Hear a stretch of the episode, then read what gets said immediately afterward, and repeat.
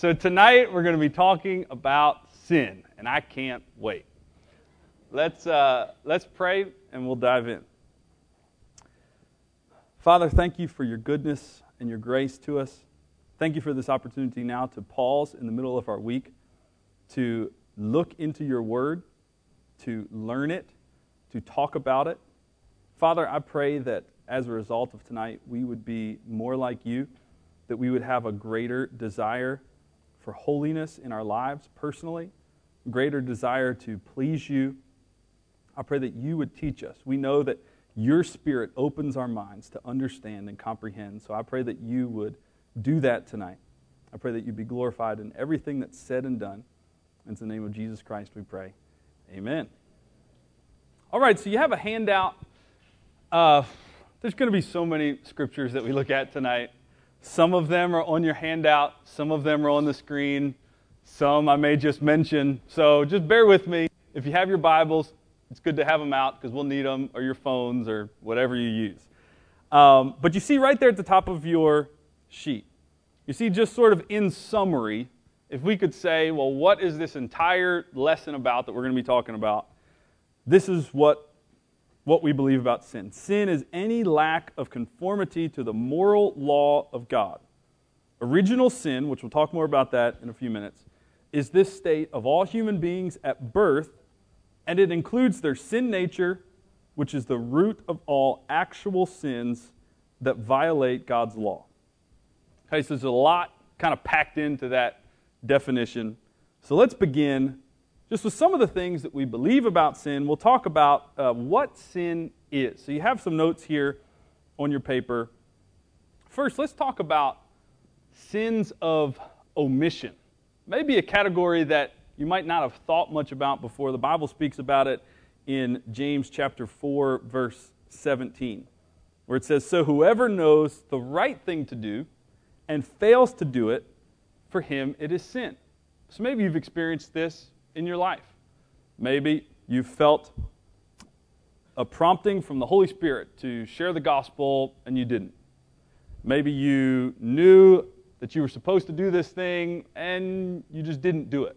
So we would call that a sin of omission. You know what the right thing is to do, and it's not that you necessarily did a wrong thing, you just didn't do that right thing.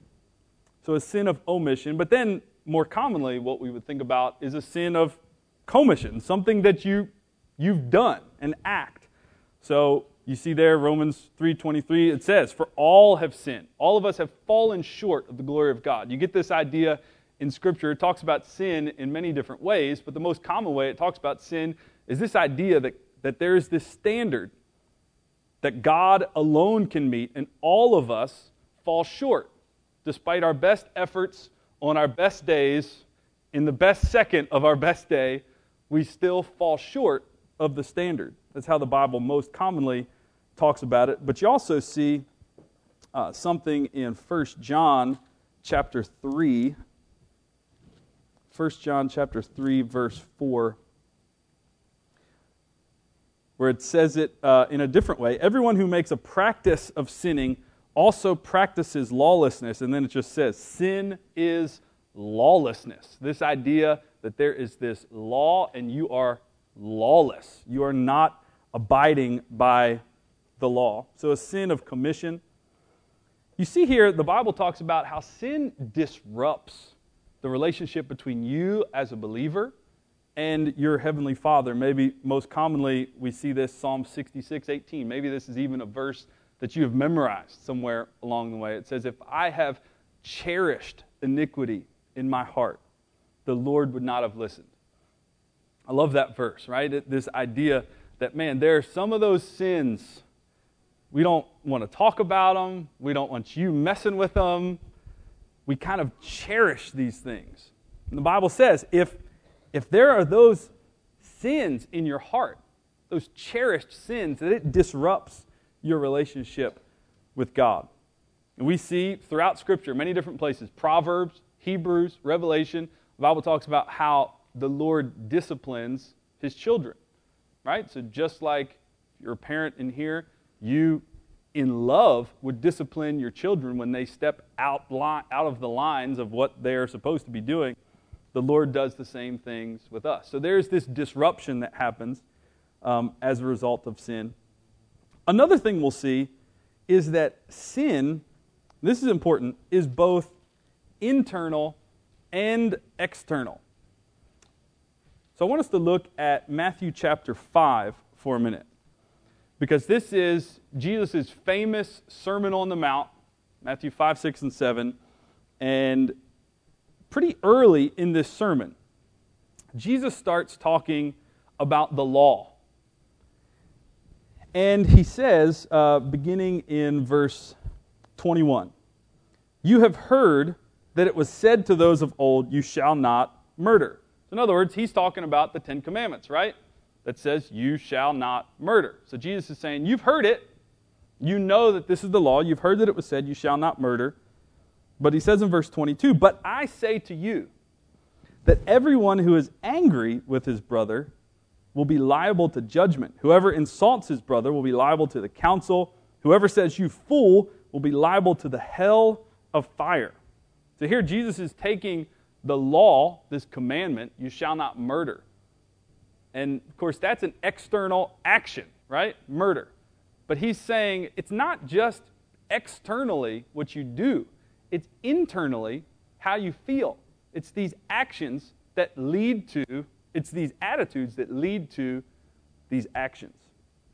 Then he continues, verse 27, and you'll see the same formula. You have heard that it was said, You shall not commit adultery. Verse 28, but I say to you, that everyone who looks at a woman with lustful intent has already committed adultery with her in his heart. You see here, he's doing the same thing. He's saying it's not just the external action, it's this attitude. So I heard one preacher say it this way he said, Holiness is not just abstinence, it's action. That there is an internal attitude that motivates our external actions. Holiness is not just abstinence, not just not doing something, it is doing something positively on the inside. So we see here internal and external. We see that in our sin nature, which again we'll talk more about in a few minutes. That's just our, our tendency to sin, our bent towards sin. You think about sinful actions, that's the external. But then we have things like sinful attitudes. We think of envy, pride, lust, anything like that. Uh, sinful attitudes, mindsets, sinful words. Maybe you think uh, like gossip, slander the commandment not to misuse the name of God. And then also sinful motivations. You know, it's kind of uh, scary to think sometimes that you can do something that's a right thing and do it with a wrong motivation that makes it a wrong thing. You know what I mean? And maybe the more prominent your role, the more likely you would be to commit this error. So I'm kind of talking a, a, little bit about myself here, right? If you're you're standing you're standing up on stage in front of people, your desire is to lead them and shepherd them, and that's a good thing. But if your desire in that is to say, well, let's just let's just kind of show off here. Let's see how how much I can glorify myself, then I've taken what's a good thing and turned it into a bad thing. We naturally, as humans, are glory thieves. We take these things that are meant to be for God's glory alone, and we so easily will start wrapping our arms around it to be like, well, well, let me get a little bit of that glory for myself too. So sinful motivations. And then another thing I want to see, this is all just sort of like an introductory, these are some basic things that we believe about sin, and we'll dive more into them in a minute. But uh, the last thing I want us to see is sin is irrational. Now, what I mean by that is we're going to talk about the fall in a couple minutes Adam and Eve. And maybe you're sitting here thinking, I mean, why did they why did they listen to the snake? Right? And and maybe you're so bold to think, you know, I wouldn't have done that. If if I was there, we'd all be good right now. It's stupid Adam and Eve, right? It's all their fault. Maybe you take it back a step further because you know, sin didn't just begin in the garden, it did in terms of, of the earth. But you think in terms of the universe, sin had to begin somewhere else, right? Where did the, the devil come from? That's, that's, another, that's another topic for another time. We're not going to dive into that too much. But why would Satan rebel against God? Why would an angel rebel against the one who created him? It doesn't make sense. Sin is irrational. And uh, one of the Bible passages that most clearly illustrates this is in Romans chapter 1.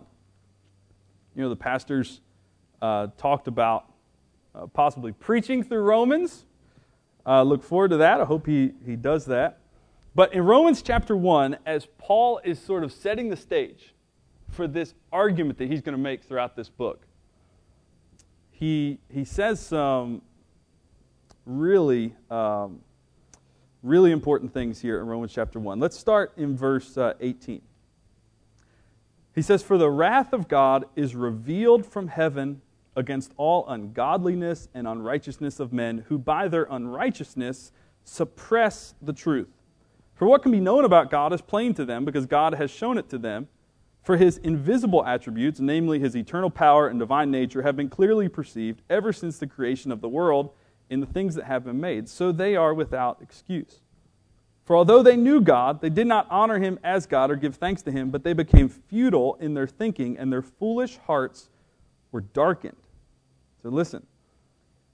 Claiming to be wise, they became fools. They exchanged the glory of the immortal God for images resembling mortal man and birds and animals and creeping things. Therefore, God gave them up in the lust of their hearts to impurity, to the dishonoring of their bodies among themselves, because they exchanged the truth about God for a lie and worshiped and served the creature rather than the Creator, who is blessed forever. Amen.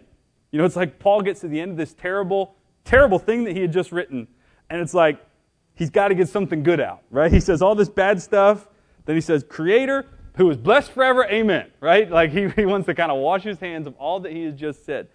But you see how irrational sin is here?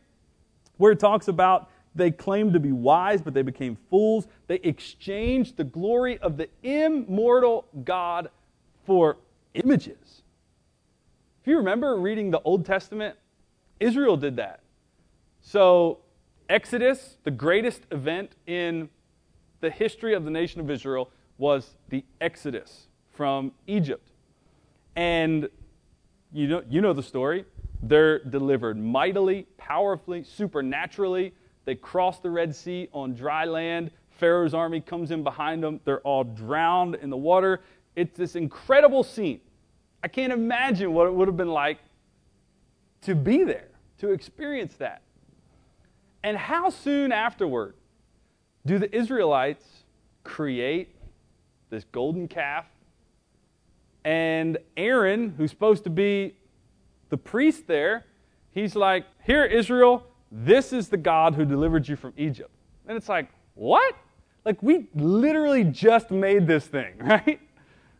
But sin is irrational. And I, all of us here could have stories of how we've experienced that.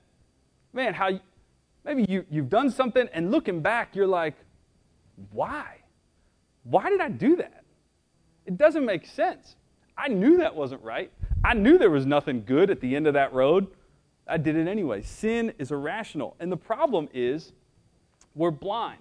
But it's not being blind like not being able to see. You know, if you can't see, maybe if you were born blind, you don't know what it's like to see, but you still understand that you are blind, right? People can say, hey, you're blind. The problem with sin is it blinds us, and we're blind to the fact that we're blind.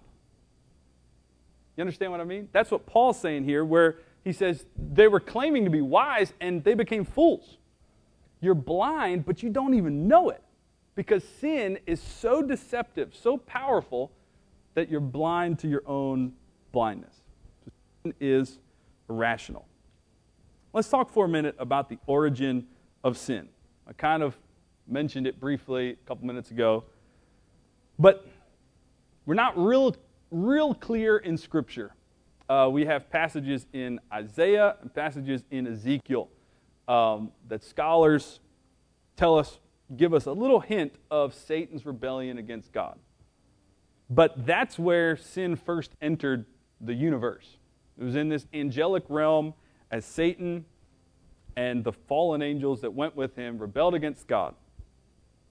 But when we normally talk about the entrance of sin into the world, we talk about what's known as the fall. So let's look at Genesis chapter 3 for a minute. And I know we know this passage, but I just want you to have it so you can see it and look at it. We're just going to talk about the first uh, six verses of Genesis chapter 3. The Bible says, verse 1 Now the serpent was more crafty than any other beast of the field that the Lord God had made. He said to the woman, Did God actually say, You shall not eat of any tree in the garden? And the woman said to the serpent, We may eat of the fruit of the trees in the garden, but God said, You shall not eat of the fruit of the tree that is in the midst of the garden, neither shall you touch it, lest you die. But the serpent said to the woman, You will not surely die. For God knows that when you eat of it, your eyes will be opened, and you will be like God, knowing good and evil. So when the woman saw that the tree was good for food, and that it was a delight to the eyes, and that the tree was to be desired to make one wise, she took of its fruit and ate, and she also gave some to her husband who was with her, and he ate. And all of humanity is doomed because of this event right here. But look at how it happens. Look at look back at, at the last half of verse 1 where the serpent says to the woman, "Did God actually say?" I think that's where we see all sin starting. Where sin questions God's word.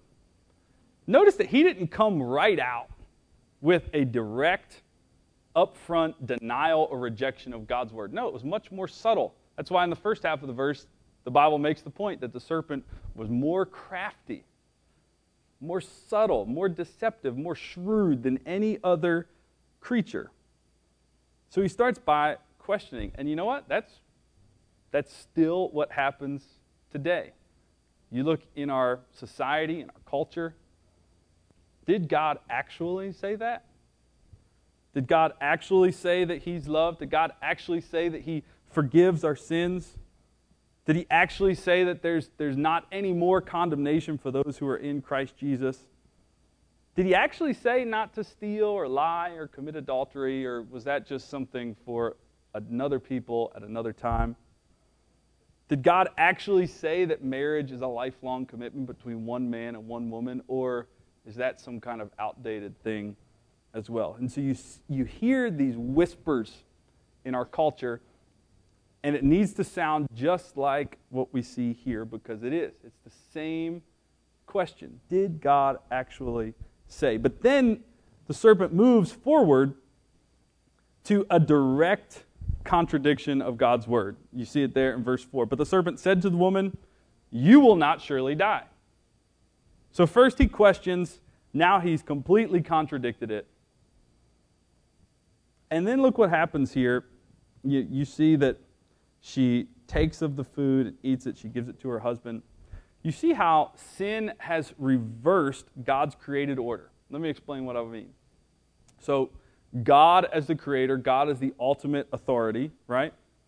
He created Adam first as a subordinate authority, gave Adam, said, you know, dominion over the land, and, and then created Eve, right? said Eve is a helper for Adam. It was a, God's intention was for Eve to be submissive to Adam in that relationship. And then together, Adam and Eve were to exercise dominion over everything, right? Over every creature or every plant. But look what happens in the fall. We see a woman submitting to an animal.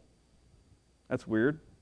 The husband, Adam, submitting to his wife, Eve and then they both together, Adam and Eve, want God to submit to them, right?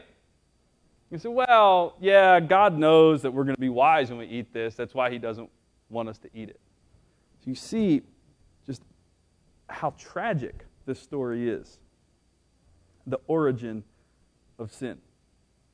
Next point on your outline there is original sin. And I have uh, listed next to it inherited sin because the way they wrote the outline in the book, where it goes origin of sin and then original sin, I don't want you to get confused to think when we say original sin, we're talking about the origin of sin.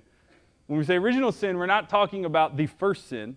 We're talking about the fact that we have inherited sin through Adam. Uh, Wayne Grudem came up with that term, inherited sin, and I think it's good. Um, turn with me to Romans chapter 5. And so we've just gotten done talking about Adam and Eve and the fall. And then listen to what Paul says here in Romans chapter 5. We'll read verses 12 through 14, talk about that for a minute, and then come back and read a couple verses. So, verse 12 of Romans 5 says, Therefore, just as sin came into the world through one man, and death through sin, and so death spread to all men because all sinned. For sin indeed was in the world before the law was given, but sin is not counted where there is no law. Yet death reigned from Adam to Moses even over those whose sinning was not like the transgression of Adam, who was a type of the one who was to come. Let's stop here for a minute.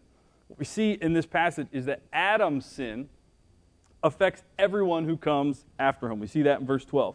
Just as sin came into the world through one man, and death through sin, and so death spread to all men because all sinned.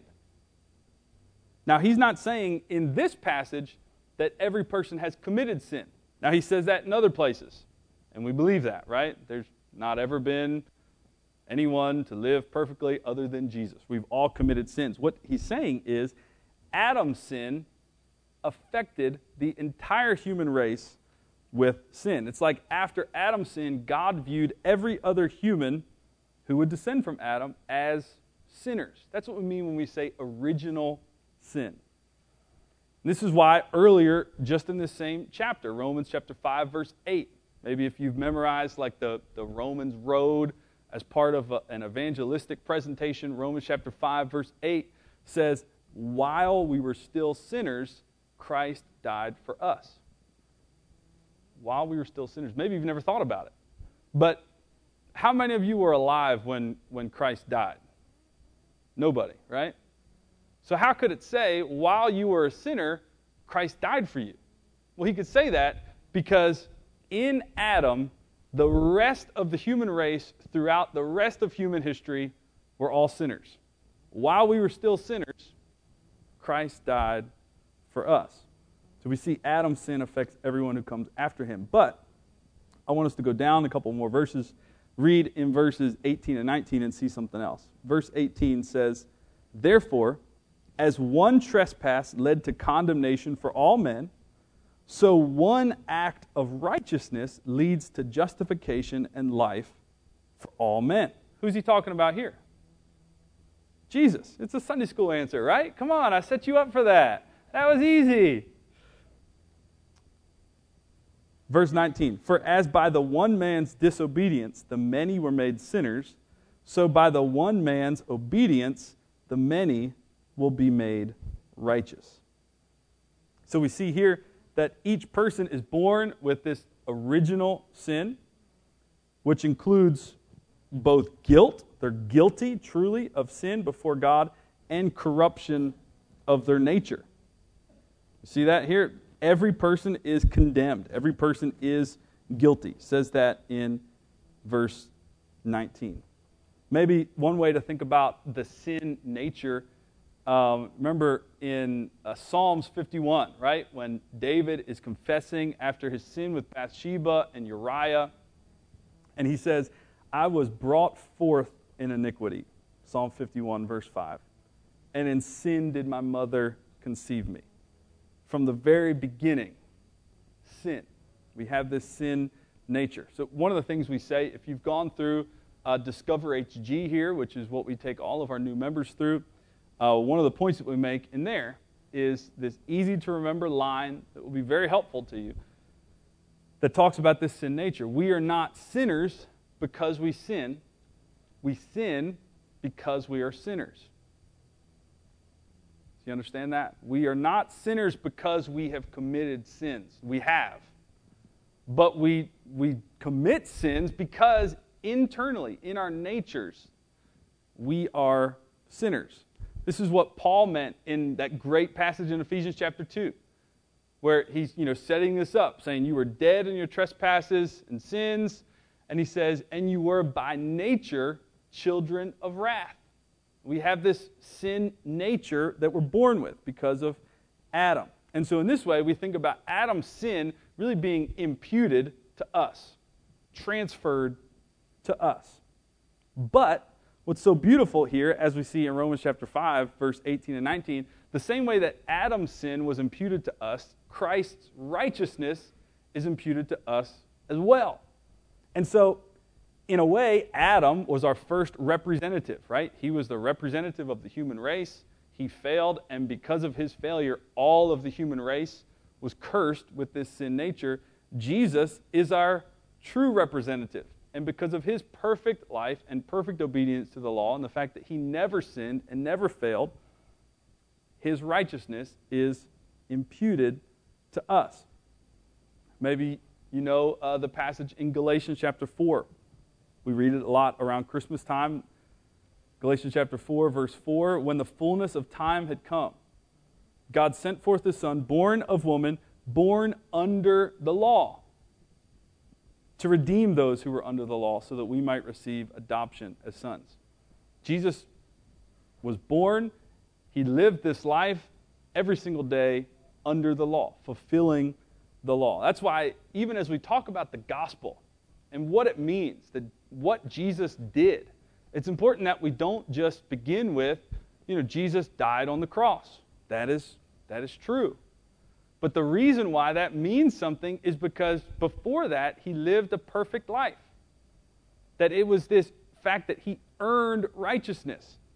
That Jesus lived the perfect life that none of us could ever live. And because of that, his righteousness is given to us. We even sing about that. Uh, the song, uh, Come Behold the Wondrous Mystery, talks about, says, See the true and better Adam. So we've seen the first Adam, we don't want to see him. He failed. He's cursed us. But we see the true and better Adam in Jesus Christ.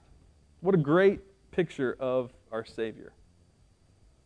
So we've talked about uh, the origin of sin. We've talked about original sin, what, what that means, this fact that we've inherited this sin nature. Let's talk for a minute about temptation. I don't think we can talk about sin without talking about temptation. And probably the passage that, that may be coming to your mind is uh, James chapter 1. Let's look at James chapter 1, verses uh, 13 through 15. And it says this Let no one say when he is tempted, I am tempted of God. For God cannot be tempted with evil, and he himself tempts no one. But each person is tempted when he is lured and enticed by his own desire. Then desire, when it is conceived, gives birth to sin and sin, when it is fully grown, brings forth death. You see here, James is saying clearly, right? Temptation is not a sin. We know that, right? Because Jesus was tempted. You see that two of the Gospels tell that story of him going into the wilderness, being tempted by the devil. For 40 days and 40 nights he was out there.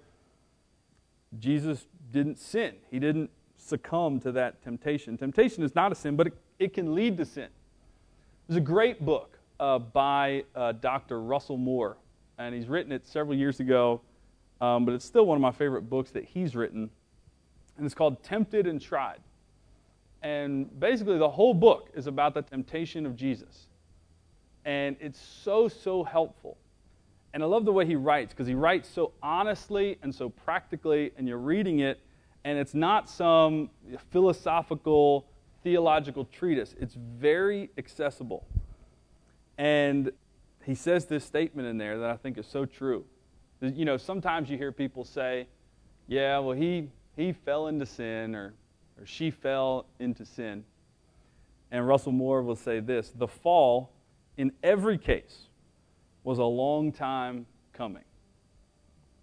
No one, no one just falls into sin. Because again, Satan is crafty, he's deceptive, and he knows our weaknesses. And so it begins slowly, maybe almost imperceptibly, this slow turning away from God, this slow coldness in your relationship with God. Temptation is not sin, but it can lead to sin. Uh, the author of Hebrews will talk about temptation and talk about Jesus in Hebrews chapter 4. He says this Since we have a great high priest who has passed through the heavens, Jesus, the Son of God, let us hold fast our confession. For we do not have a high priest who is unable to sympathize with our weaknesses, but one who in every respect has been tempted as we are, yet without sin. Man, what a, what a comfort that is. Sometimes you might feel like you're the only one who knows what you're going through. And maybe you might be the only one that you know, but our Lord Jesus, it says here in Hebrews chapter 4, has been tempted in every respect as we are, yet without sin. And because of that, verse 16 says, Let us then with confidence draw near to the throne of grace, that we may receive mercy and find grace to help in time of need. Jesus knows, Jesus understands, and Jesus is saying, You have confidence now through Christ to go to the throne that you may receive mercy and grace to help in time of need. Okay, that's temptation. Let's talk about some consequences of sin. We're just kind of zooming through here. This is a huge topic. And even as I was kind of trying to put this together, it seemed almost overwhelming. Like, can you say everything there is to say about sin in one night? Um, let's talk about some consequences of sin. We see first punishment uh, in, in several ways. Number one, we think just about pain. And back in Genesis chapter 3, as the Lord is pronouncing this curse over Adam and Eve and the, and the human race, he says in uh, verse 16, To the woman, he said, I will surely multiply your pain in childbearing. In pain you shall bring forth children. So, right away, he says that this pain is going to be something associated with the fall. So, obviously, in childbirth. But anybody who's a parent in here, and I'm only the parent of a two year old, so I speak with very limited experience. I, I understand that. But parent, all of parenting, right, is this mixture of joy and pain, isn't it? No matter how old your kids get, man, maybe you've you've seen your kids walk away from the Lord. I'm part of a big family. I'm the oldest of six kids. And man, some of my brothers and sisters right now are not following the Lord. I don't I don't know if if they're even believers. We grew up the same. We grew up going to church. We grew up with faithful parents that read their Bible every day and were in church every week. And so how does that happen? And I think about what what kind of pain that must lead to for a parent watching their kids walk away from the Lord. So, even all of parenting, it's not just childbirth, but all of parenting is this mixture of joy and sorrow, and all of that is because of, of sin. You see it in work.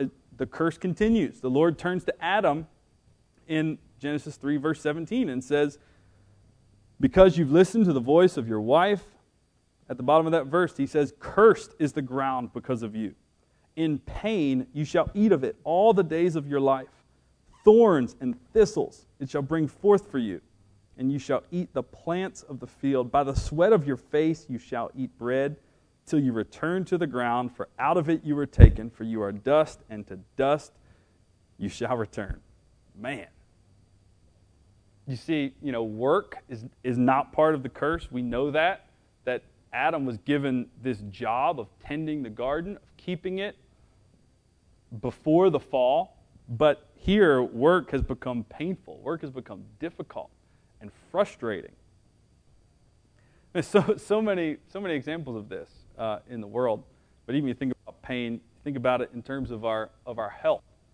Maybe you're like me. Um, I have like seasonal allergies, but it's like the entire year is, is my season. There's, it's, so, but it was funny. I was just talking with my wife just last night because it's almost like clockwork. I don't know what it is. Maybe you guys who are experts can tell me. But every year, right about the middle of November, my, right about now, my allergies really start flaring up. Something out there. I don't know what it is. Um, but man, all that is a result of this curse right here. That there's something in the ground that bothers my sinuses. I don't know what it is. Um, earlier this summer, I was cutting grass. And while I was cutting grass, I got stung on my arm by a wasp. And I didn't think anything of it. It had been several years, a, a long time since I had been stung, but I never thought anything about it and finished cutting the grass and go inside, and I'm like, man, my arm is it's like really sore.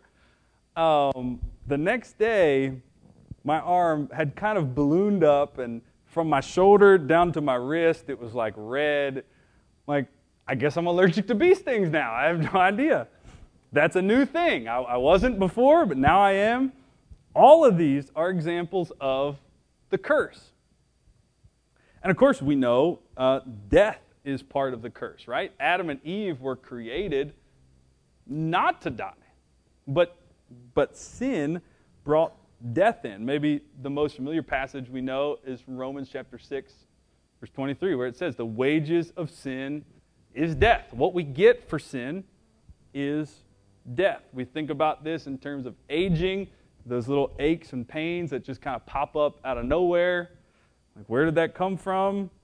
I don't know. There's no good explanation. All of creation has been cursed. I love what uh, Paul says in Romans. I'm not going to turn there, but he talks about all of creation groaning. Romans chapter 8. All of creation groaning. Um, look with me quickly at Colossians chapter 1, because I like what, uh, what Paul says here. When we think about the work that Christ has done, maybe this is an aspect of it that we don't normally think of.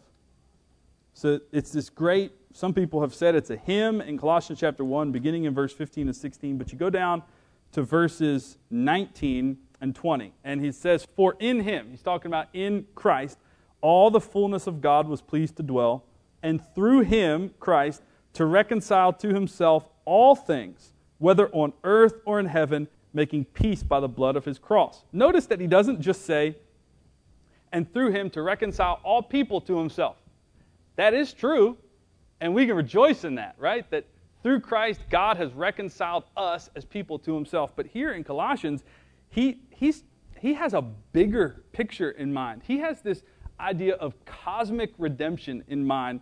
The same idea of Paul when he's talking to Romans about creation groaning. He says here in Colossians that all of creation, all things, whether he's talking about things in heaven or in earth, through Christ have been reconciled to God.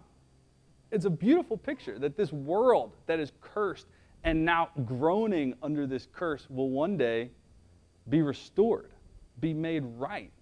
All that's wrong with the world will be made right. And so the Bible gives us glimpses of this. And so whether it's Isaiah, and he's talking, he's looking forward to this great day where it says, you know, the, the baby's going to play on the snake den, and the lion is going to lie down with the lamb. And you're like, that doesn't make any sense in the world now.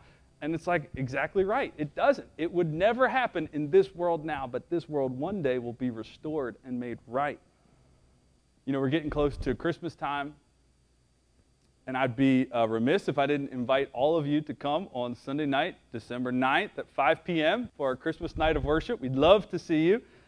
We introduced the Christmas music to the choir and the orchestra the Sunday after Labor Day. And every, time, every year, it happens the same way. We're like, man, we're singing Christmas music on Labor Day. Um, it's 95 degrees outside. Christmas is so far away. And it's like you blink, and then here we are at, at Christmas time. But at Christmas time, we sing this song, Joy to the World. And one of the verses of Joy to the World says, He comes Jesus comes to make his blessings flow as far as the curse is found. What a beautiful picture. It's, he doesn't just say he comes to save us. Yes, he does, but it's so much more than that. It's so much bigger than that. As far as the curse is found, every ground, every thorn, every thistle that God is talking about in Genesis will be restored through Christ. It's beautiful. So we see more, that's punishment. Uh, you see corruption. Um, corruption of our minds and our hearts. That's all throughout Scripture. I'm going to uh, move ahead. Jeremiah talks about the heart being deceitful above all things. Isaiah talks about all of even our righteous deeds being like filthy rags. Everything is corrupted. You might hear the phrase total depravity, meaning there is no part of our nature that's not touched by sin, that's not infected and cursed by sin. So, some major errors to avoid as we talk about sin. One of them would be denying any relationship between Adam's sin and humanity. The book makes a point about this. It gives you some three big words Pelagianism is one of them, semi Pelagianism. That doesn't mean anything to anybody. But what you need to know is that there was this guy named Pelagius who lived in the fifth century, and he said, you know, at, at worst, all Adam did was give humanity a bad example to follow. Well, like all important doctrines throughout church history, it's, it was through debate that they were sort of clarified and strengthened. And so the church ruled that a heresy. So nobody names their kid Pelagius anymore.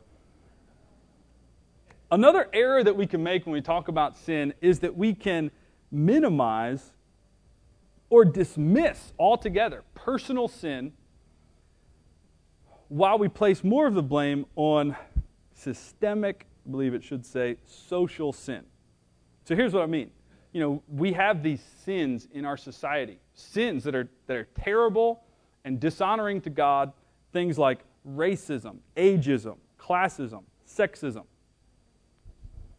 But the reason why we have those social sins is because our society is made up of individuals who are sinners. So it's, it's this fallen human nature in fallen human beings like me and you that construct these political, educational, economic systems that then become flawed because of sin. So we, we don't want to minimize the, the personal sin, the role that personal sin plays in this. If you take this kind of thinking all the way to its extreme, it leads to liberalism, where we move from thinking we are bad people to thinking things like we're part of a bad system with bad policies. It sort of, you know, takes the blame off of the individual.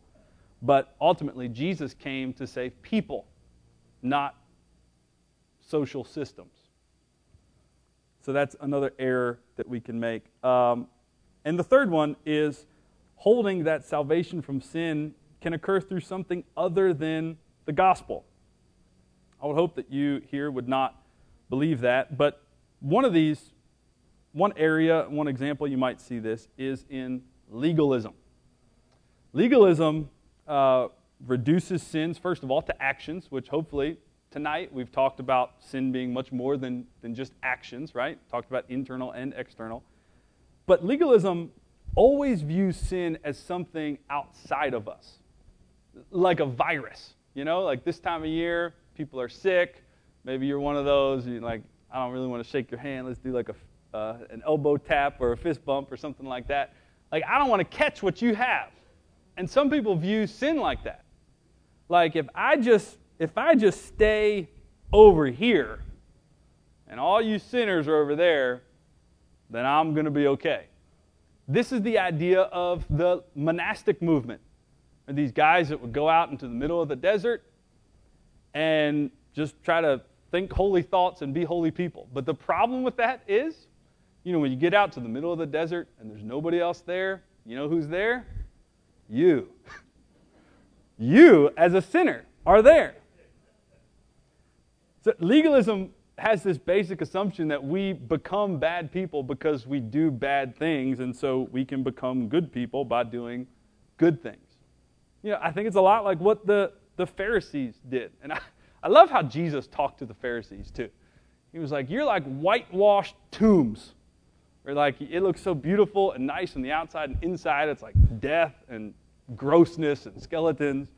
He said another time he said, You're like a, a cup and a plate that's clean on the outside, but it's like rotten on the inside. Because we, I think, sometimes are more like the Pharisees than we'd like to admit. We like to believe that the greatest danger to, to our spiritual lives exists out there. It, it exists by, by those things, those people, instead of believing that the greatest danger to our spiritual life exists within ourselves. And that's what Jesus kept trying to reiterate with the Pharisees. They said, You know, why aren't your disciples washing their hands before they eat? And he's like, You know what? You, that's not how it works. What, what goes in is not what defiles you. It's, he says, From the heart come all these things evil thoughts and murder and adultery and all these things. It comes from your heart, it comes from inside of you. Okay, let's move to our last point here, and this is quick. It says, enacting the doctrine.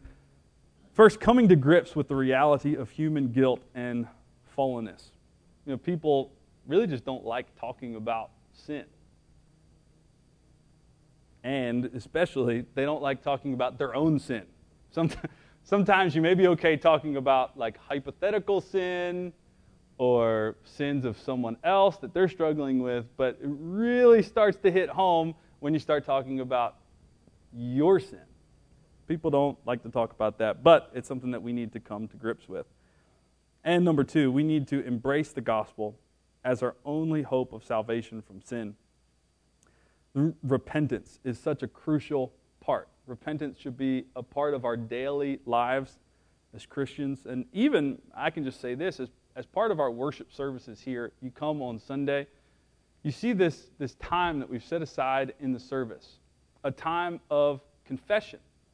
It's a time to acknowledge that, man, sin is serious. We don't want to just come rejoice in the freedom that we have in Christ without reminding ourselves man, how great of a freedom that is. Look at how far He's brought us, what He saved us from, what He brought us out of. Repentance is so, so crucial. Another thing we need to remember uh, about this is that there's, there's no sin or sinner beyond the reach of God's grace. In that passage that we were reading in Romans, the very next verse says, you know, where sin abounded, grace did much more abound. We even they wrote a hymn about that, grace greater than our sin. And what a beautiful truth that is. Grace greater than all of our sin. There's nobody who's beyond the reach. There's no sin that's too bad. And so if you're sitting here, man, you're like, this is some heavy stuff. We've talked about some heavy depressing things tonight, talking about sin, and hopefully you've seen the hope of the gospel. But just hear the words of Jesus in Matthew chapter 11, verse 28, where he says, Come to me, all of you who labor, all of you who are weary and heavy laden, and I will give you rest. The hope of the gospel is in the perfect life of Jesus Christ. The fact that he was on the cross in our place, the fact that he rose from the dead, defeated death, that he's alive now, interceding for us at the right hand of the Father. Let me just close uh, by reading uh, this quote from Paul Tripp. He says, You can escape many things, but you cannot escape your heart. In gorgeous mercy, God delivers you from you. And that's salvation. God has delivered us from ourselves. Let's pray, and then we're going to go into a business meeting. Father, we are so grateful for Jesus Christ. We're so grateful that He lived on this earth, that He lived a perfect life, that now His righteousness is imputed to us. We're so grateful that our life now is hidden with Christ and God, that when you look at us, you see us through Christ. What a beautiful picture that is. I pray God, that you would make us holy people, that you would make us repentant people, that you draw us into your presence, that you'd make us more like Christ. And so in your name we pray. Amen.